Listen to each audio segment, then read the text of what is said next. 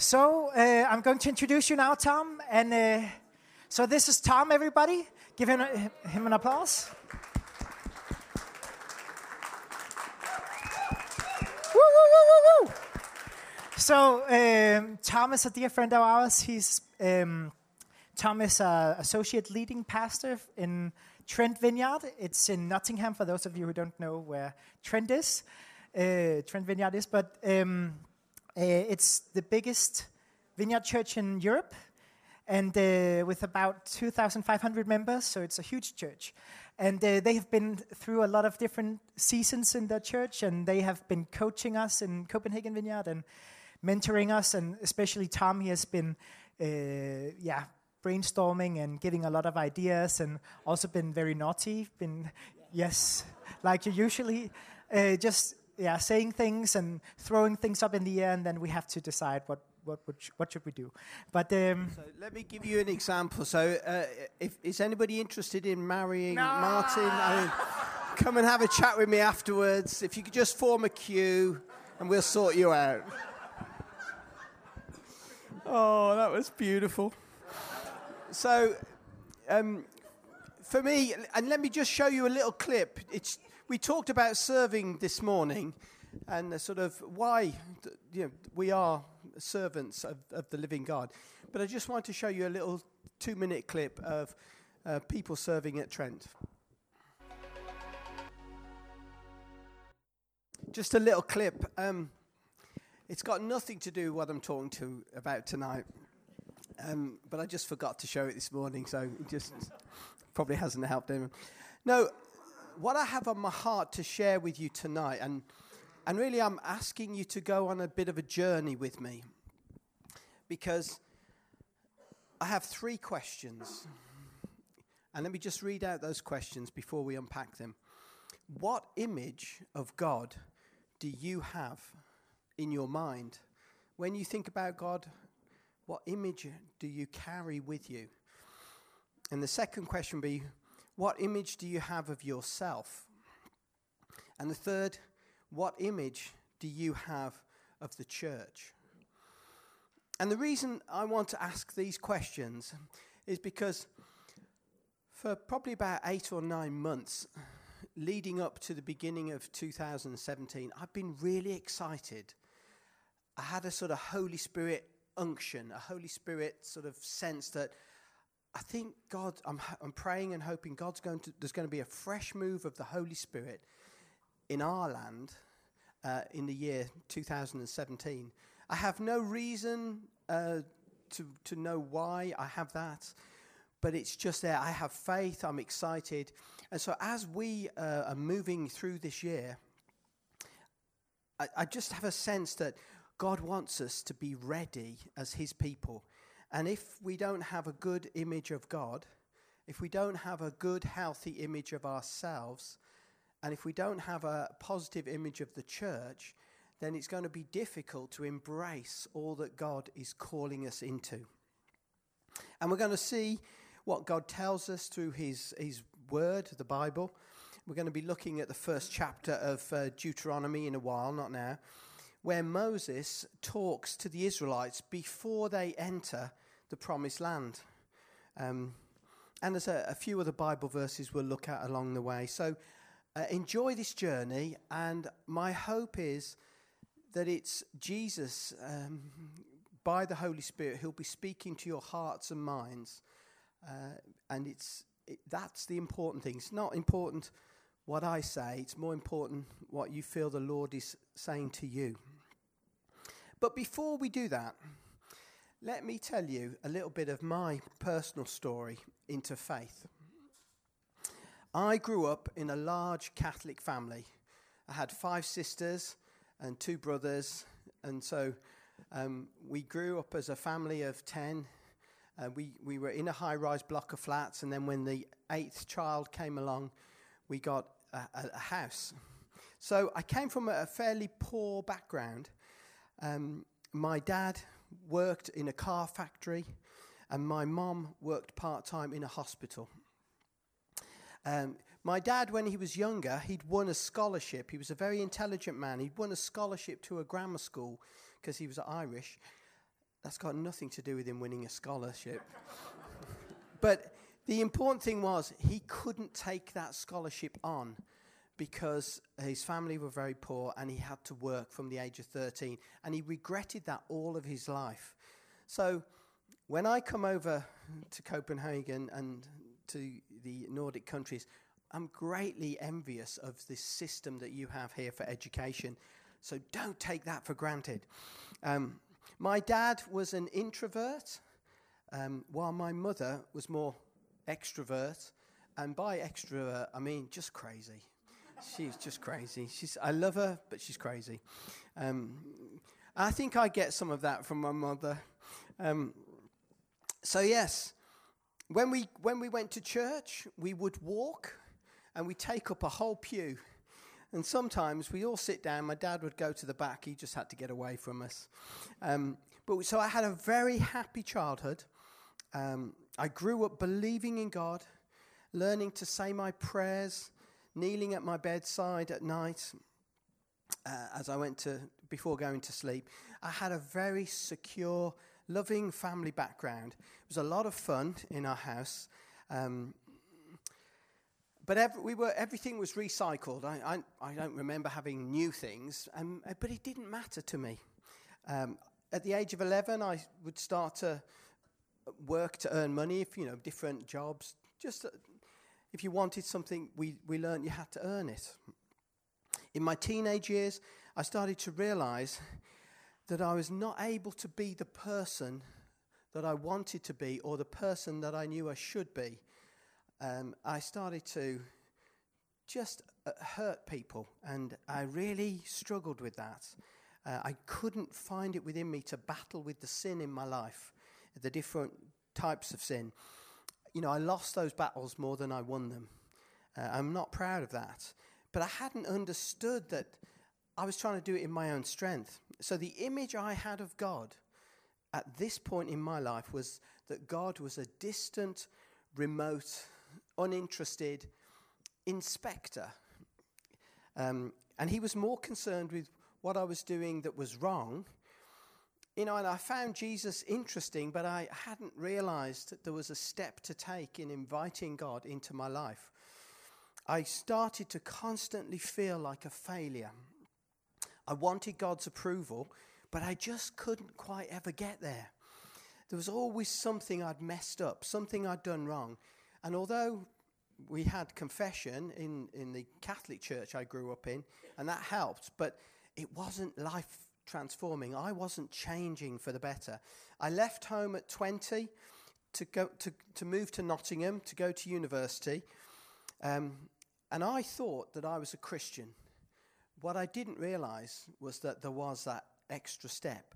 Uh, so I met some Christians, and that's when my adventure with Jesus began. Um, I took that personal step, invited Jesus into my life as my Lord and Saviour, and that was thirty-seven years ago. So I was twenty at the time. I'm fifty-seven, and, and I know that's shocking to think that I look so much younger than that, but don't worry about it. Um, my family uh, could not understand m- me becoming a Christian because they came from a more religious background. They, It just didn't make sense to them. And yet over time, I've seen all of my family come to faith in Jesus. And not so much to do with me, but it's just been uh, glorious the way uh, Jesus has been so gracious with my family. Um, but suddenly, I was awakened. Um, I got baptized, and then suddenly I was starting to experience a relationship with God as a heavenly Father. Um, and it was a completely new thing to me. Death lost its sting. Fear of death just went. Um, and then suddenly my language started to change. It became a lot more clean. Um, it was. It, it was, didn't take any effort at all. It was amazing. Um, and I just started to discover my, the purpose of my life. Um, and I started to realize I was a child of God. And that was a whole new um, thing for me. My image of God started to change um, when I left home and when I became a Christian and met other Christians. Um, so I had that personal relationship. And there may be some of you in the room that that haven't taken that step. You've been thinking in your head, well, okay, I'm looking at Jesus, I'm looking at these people, I'm looking at the beliefs. And and I would just gently encourage you, stop being stupid. Um, just just take that step. Just if ask, invite Jesus. If you're real, make yourself real to me. Uh, you know, if you can genuinely look back on your life and say, oh, yeah, I've, I've led a perfect life. I've never done anything wrong. Then stop lying to yourself. Uh, I would just encourage you to just, you know, um, I'm trying to be provocative, but what I'm really saying is take the step or speak to someone because it is so life transforming. Okay, where have I got to? Um, yes, yeah, so my image of God was changing um, because suddenly it wasn't about keeping rules. It wasn't about trying to please God with my behavior. I started to realize that my previous image of God was wrong. Uh, it had come from my relationship with my earthly dad. Um, and my, my dad was distant, remote. Uh, he seemed uninterested and he was forever inspecting our lives. And that's the image I had of God, but it was from my earthly dad. And I loved my dad and um, uh, you know, I appreciated all he did. It was just very difficult for him, being an introvert, surrounded by this crazy family. Um, and so, but it wasn't until later in life that I had a real relationship with my, an intimate sort of, Uh, relationship with my dad. He did. He didn't know how to do it. So, what image of God do you have? Because is that image of God you have distant, remote, uninterested, similar to mine? Or perhaps you see God as angry and impatient with you? Or perhaps God is impossible to satisfy and please? Or is it that you see God as unpredictable and unreliable because you've experienced disappointments in your life? Or is God loving, kind, and patient? And I hope the journey that you are on is a journey towards learning to trust God deeply because you grow to understand how loving, kind, and patient He is. Being honest with ourselves, it's so important. I'm not asking you what image of God you think you should have. I'm just asking you, can you reflect on what image of God you have and perhaps why you have that image? It's probably to do with your family background or things that have happened, things that are actually not going to help you. As we move through this year, two thousand seventeen, it may be helpful for you to process some of those things because the way you uh, think about God will affect what, how much you will decide to trust Him. It will affect what you believe can happen this year. My image of God um, really dramatically changed, and I started to read the Bible um, because as a Catholic I'd grown up believing in God, going to church, but I never read the Bible. We didn't read the Bible. So as I started to read the Bible uh, and I'd invited Jesus into my life, it came alive. I, I found it really life-giving. And some, f- I mean, it's a very controversial book. Some great, crazy things happen in the Bible. And the image of God as my heavenly dad has been developing and growing over the last nearly forty years now. I've slowly come to see Him as generous, thoughtful, loving, joyful, peaceful, compassionate, kind, good, faithful, gentle, slow to anger, trustworthy, and wise. That's just to name a few of God's many attributes. Uh, you know, getting to know God is, is the best thing we can do if we're wanting to have a fulfilled life. forty years, and I'm still learning. Uh, you know, I've I've experienced God's Holy Spirit transforming my life over the years. Fear of death, as I mentioned, has gone, and I've got a, a, a great, huge peace in my life. I have four daughters, two grandchildren, and another one due next weekend. Um, So, uh, you know, we, my wife and I, Helen, we've fostered children for the last ten years. So I've seventeen children that have come through our home. Uh, I have some great stories. I've never been bored. Um, and uh, it, but it's just, it's interesting for me, the way God has wired me. I love relationships. I, I love people. I love his people. But I love to reach out to those that don't know God and they've got questions. And I never want to tell people what they should believe. I just want to encourage them to go on a journey discovering who Jesus is and the difference he can make to their lives. Now, you might not think that it's important how you think about God, but I really do believe it is. And let's have a look at what happened to some of the people in the Bible when they had a bad image of God. Let's look at what happened uh, in the book of Deuteronomy when Moses was preparing the Israelites to enter the Promised Land. Now, Deuteronomy, I mean, it, just the name sounds boring, doesn't it? It's, it's a long, awkward word, and I don't really uh, know what it means. Um, I think it means first words, but um, but it's largely a story of the leader Moses, who uh, challenges a new generation um, to embrace and implement a God-given vision for the Promised Land. And in a way, you are the the sort of the next generation. And I think, w- you know, with all the change that you as a church are going through, in planting out the churches that you've done, in the, the, the new plant going with Heller and Carsten, and, uh, you know, that it's a really um, sort of interesting time of change for you. And if you sit back and don't get involved, then you won't be fulfilled, but I think this may be an encouragement to move into the Promised Land. Things are changing. God doesn't want you just to gather. He wants to make space for those that don't yet know him. And and you are the generation that can enter the Promised Land. And Moses was trying to uh, teach the, the Israelites, the Jewish people, what had gone wrong before, because they'd been here before, forty years ago.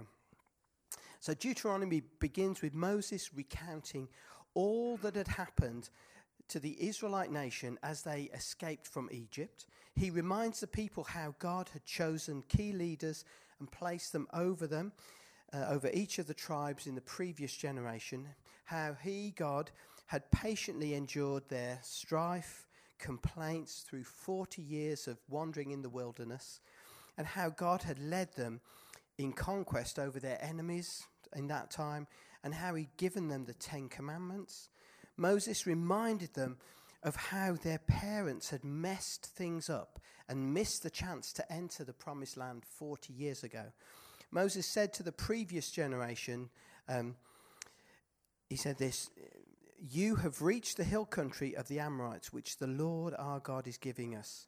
See, the Lord your God has given you the land. Go up and take possession of it. Um, go and take possession of it as the Lord, the God of your ancestors, told you. Do not be afraid. Do not be discouraged." Then all of you came to me and said, "Let us send men ahead to spy out the land for us and bring back a report about the route we can take and the towns that we will come to." "And the idea seemed good to me," Moses said. "So I selected twelve of you, one man from each tribe." Then they left and went up into the hill country, came to the valley of, difficult word, and explored it. Taking with them some of the fruit of the land, they brought it down to us and reported, "It is good. It is a good land that the Lord our God is giving us." Now the thing was, that's happened, you know, forty years previous. And Moses, being he just made that, dis, that wrong decision to send spies into the land. Uh, if, if he'd have been able to lead the people in, it could have been so different. And because once they realized there were giants in the land, it turned out to be difficult. Let me read from Deuteronomy chapter one, verse twenty-six.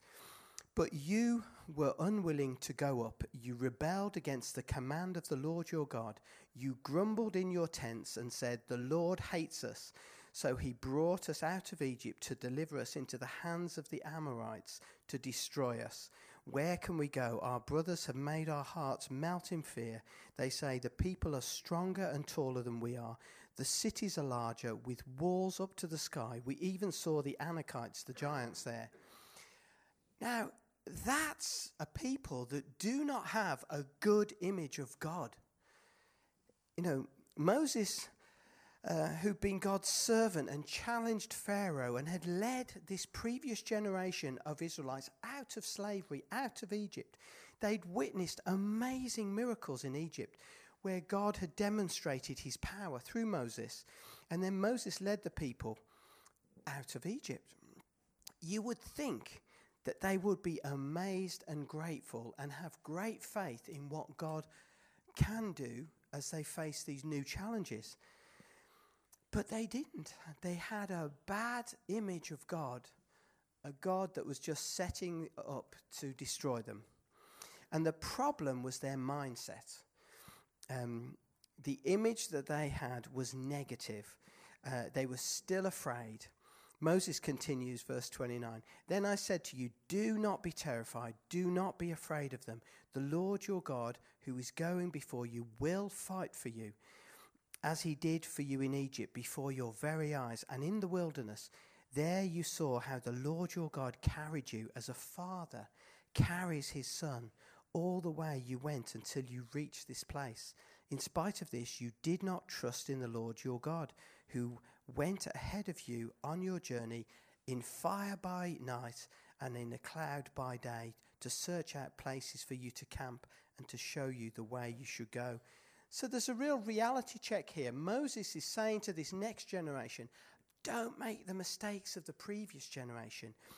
Don't be apathetic. Don't have a, a negative image of God in your mind. Decide you're going to step out in faith and trust God. Um, and Moses was just reminding them of the consequences of what happened when they chose not to have a positive image of God. Verse thirty-four, when the Lord heard what you said, he was angry and solemnly swore, no one from this evil generation shall see the land, the good land I swore to give your ancestors, except Caleb, son of, another difficult word, he will see it, and I will give him and the descendants the land he set his feet on, because he followed the Lord wholeheartedly.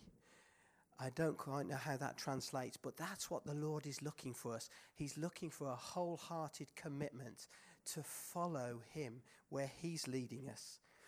And as we continue on through two thousand seventeen, I believe this Bible passage, it's a healthy reminder that we need to choose to trust God and face the giants in the land. And the question I have for you is, what are the giants in your land? Um, it may be the culture that you're living in. Um, I don't know what the giants in your land are, but I know there will be giants. Uh, and, and they'll be there to test whether you can choose to trust God and push forward, or whether you're going to shrink back um, from from entering the promised land he has for you. We can easily be discouraged by uh, the chaos around us, or the turmoil, or the or the consequences that we find. It may be there's disappointment, illness, things may not be going well at work, there might be difficulties in our family. But don't let those things dis, dis, distract you from trusting in God as he wants you to move, and he'll lead you through those situations. You see, just as in the time of Moses, there are battles to be fought. Uh, and God, he wants us to engage. When he gave the people the promised land, there were still battles to be fought. God expects us to take the ground. He, it's not going to be, it's not meant to be easy. He wants to see if we can grow. He's more interested in us developing godly character than in us being comfortable. We have a leader in Jesus who's God's son, and he knows our human condition since he lived among us as a human. Um, you know, will we, like Caleb, follow wholeheartedly? That's the challenge. It's something that I, I I pray about, and I want to be more wholehearted. Um, and there are good days and there are bad days. And that's how it will be. But it, it's a choice. We get to choose each day. It's not circumstances that decide these things. It's our choice, how we choose to see God. The image of God we choose to believe affects how we see ourselves. So on to my second point. What image do you have of yourself? Do you see yourself as isolated and lonely? Perhaps you're unhappy and depressed. Or do you feel inadequate and a failure? That was more how I felt about myself in my teenage years and in my early twenties. Perhaps you uh, see yourself as confused and without purpose. Or do you see yourself as a loved child of God? A loved child of a loving God whose love does not depend on what you do. He just delights in you because he created you. You don't have to earn that love. We can be very secure in God's love if we can learn to see ourselves as a child of God. Uh, again, being honest with ourselves is so important here as well. I'm not asking you what image of yourself do you think you should have. I'm asking what image do you have? And you may hide that, but underneath, how are you functioning? When you wake up in the morning, how how do you feel about yourself? There are times when um, we are all particularly vulnerable to feeling isolated, alone, unhappy, depressed, inadequate, failures, confused, purposeless. I've felt all of these things at different times in my life. And each one of them has been an opportunity for me to grow. And Jesus has led me through those. Uh, and I've learned how to cope with dealing with them. It's so easy to let our feelings determine how we think. And that's dangerous. You know, there's Bible verses that talk about take every thought captive. We can decide how we think. We can allow our feelings to lead us, and it, it won't always be in a healthy direction. In the first chapter of the first book of the Bible, Genesis, we find this amazing uh, statement. Genesis one twenty-seven. So God created mankind in his own image. In the image of God, he created them. Male and female, he created them. I don't know if you've stopped to just ponder that you and we have been created by God. And that's a wonderful truth.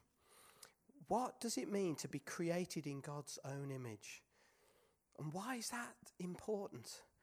Genesis chapter one tells us how God created the heavens and the earth. It then tells us the order of God's creation day by day. So the first day, let there be light. Day and night were created.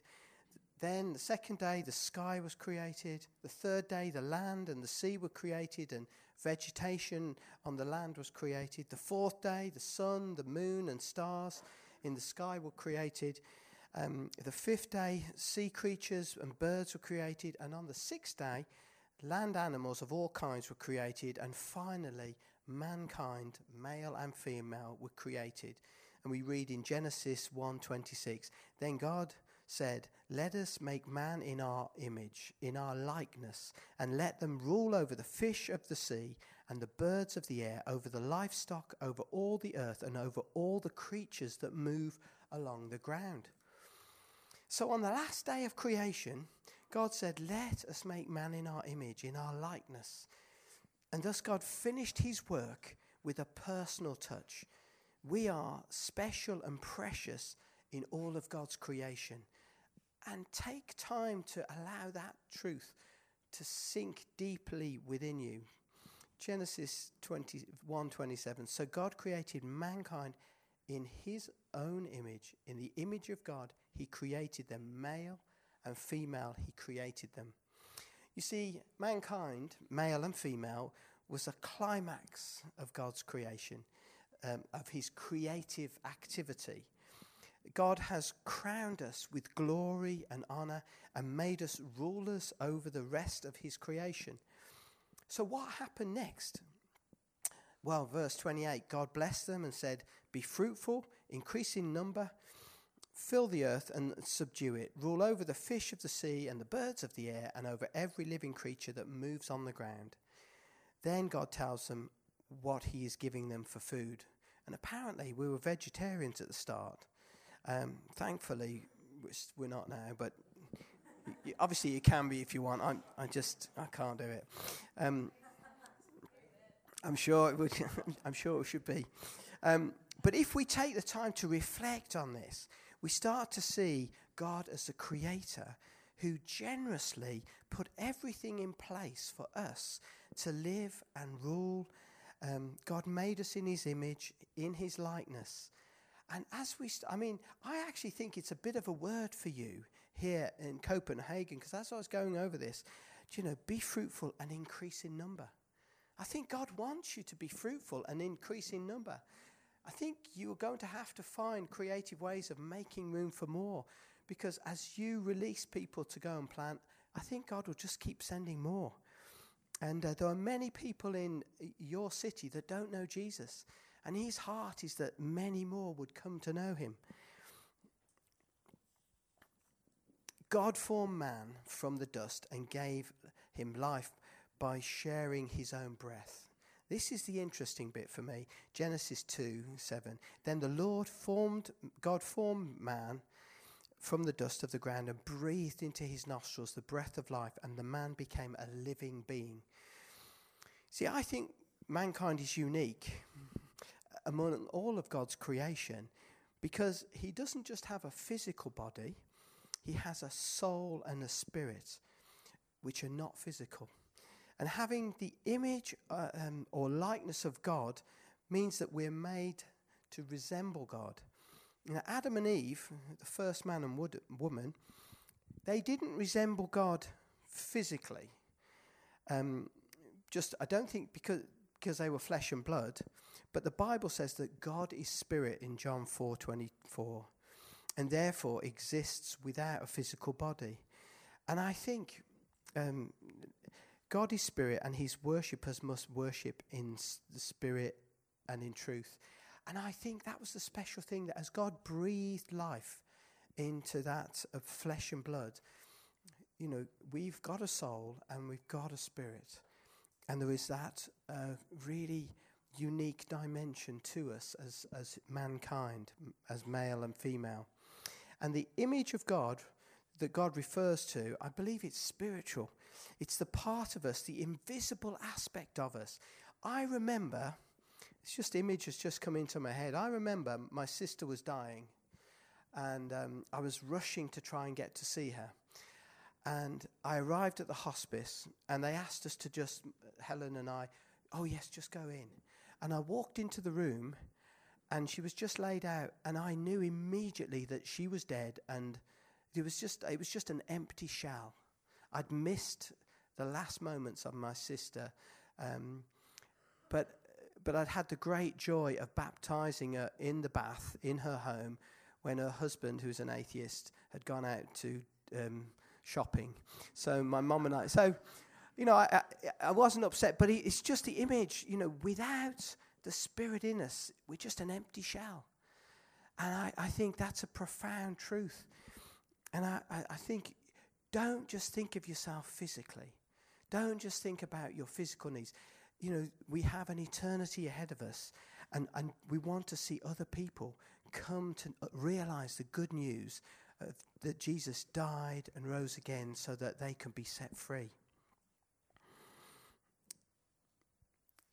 You see, what does it mean to be um, created in God's likeness? Well, I think, just briefly, that that's, we're mentally like God, morally and socially.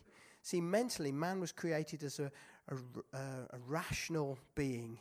You know, man can reason, um, he can choose, he can collaborate and think, uh, and that's a reflection of God's intellect and the freedom that comes with that.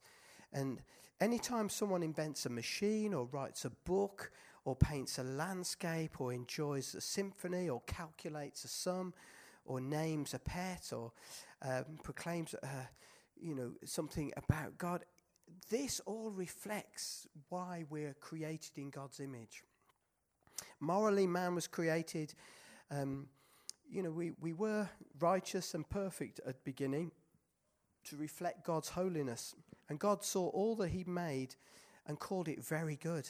So I, I do think we have a conscience. It's like a moral compass. Even though we do wrong, we know what we should do, even if we don't do it. And I think that's uh, that's carrying the image of God with us. Whenever someone writes a law or recoils from evil or praises good behavior or feels guilty, um, he's confirming the fact that he's created or she is created in God's image. And socially, man was created for relationship. I really think this reflects the nature that there's God the Father, God the Son, God the Holy Spirit. It's a sort of beautiful mystery that the God is one and yet three, uh, three people and yet one being. Um, you know, in Eden, man's primary relationship was with God, and God made the first woman because it was not good for man to be alone. Now, some people would suggest that as God created the woman, that was like the, the upgrade version of the man. And um, you, you're probably right. I just have to admit that. Um, but every time somebody gets married or they makes a friend or they hug a person or, you know, attending church or being part of a, a club out there, you know, we we long for community because we carry the likeness and we're made in the image of God. We don't do well in isolation. We thrive in community. And part of being made in God's image, um, you know, it's, it's about, we have the ch- freedom to make choices, both good and bad. Now, I sort of need to just come into land here, just as I finish. The really, I just want to draw attention to the fact that what image do you have of the church? I'm just going to be really brief on this one because I think this is something for you to work out. But do you see the church as religious with lots of rules? There are many churches like that. Or is the church harsh and judgmental? I think many people who are not part of the church see that. That's the image they have of the church. It, does the church have unrealistic expectations of you? Is it inconsistent and unloving, or is it a loving, kind, and patient uh, place to to be part of? Uh, is the church a family of people, or is it a building? And as Christians, as followers of Jesus, you know, we have an enemy, the devil, and he wants us to have a negative image of God. Um, he wants us to have a negative image of the church in our hearts and in our minds this coming year, because that will often mean that if we will develop a negative image of ourselves. If the church is negative and if God is negative, then we will develop a negative image of ourselves and we will spiral down. And I just want to say that's not how God wants you, his people, to be here in Copenhagen. We can get into that negative way, but God wants to transform us in the opposite direction. He wants us to grow in freedom. He wants us to be a joyful um, community that can generously demonstrate his love to those that don't know him. Uh, and we can be outrageously generous in a way that people will ask why. And then we get the right to tell them about Jesus. We shouldn't be surprised when people don't believe in Jesus and when they, you know, when... when they have a negative impression of God. I'm not going to read those scriptures. Um, let me read First Peter five. Be alert and of sober mind. Your enemy, the devil, prowls around like a roaring lion, looking for someone to devour. Resist him, stand firm in the faith, because you know that the family of believers throughout the world is undergoing the same kinds of suffering. We need relationship with each other. We need Uh, to learn to develop a really positive uh, image of the church. God wants us to be positive, uh, and he wants us to not just love him, he wants us to love his people, and his people are the church. This, and let me just, the very last verse I want to mention is Colossians one verse fifteen. The Son is the image of the invisible God, the firstborn over all creation. So if we are struggling to embrace a positive image of God, all we have to do is look at Jesus. It's amazing how p- nobody has a problem with Jesus. They might have a problem with the church or with the with the uh, with Christians, but with Jesus, it's very difficult to criticize Jesus. Um, and if we are struggling to embrace a positive image of ourselves, all we have to do is become more like Jesus, and and that will lead us into being um, outrageously controversial. He doesn't want us to to be leading neat, tidy lives where we do everything correctly. He wants us to be out there uh, introducing people that uh, don't know him to him, all sorts of people without judging them. And finally, if we are struggling to embrace a positive image of the church, all we have to do is get our focus back on Jesus.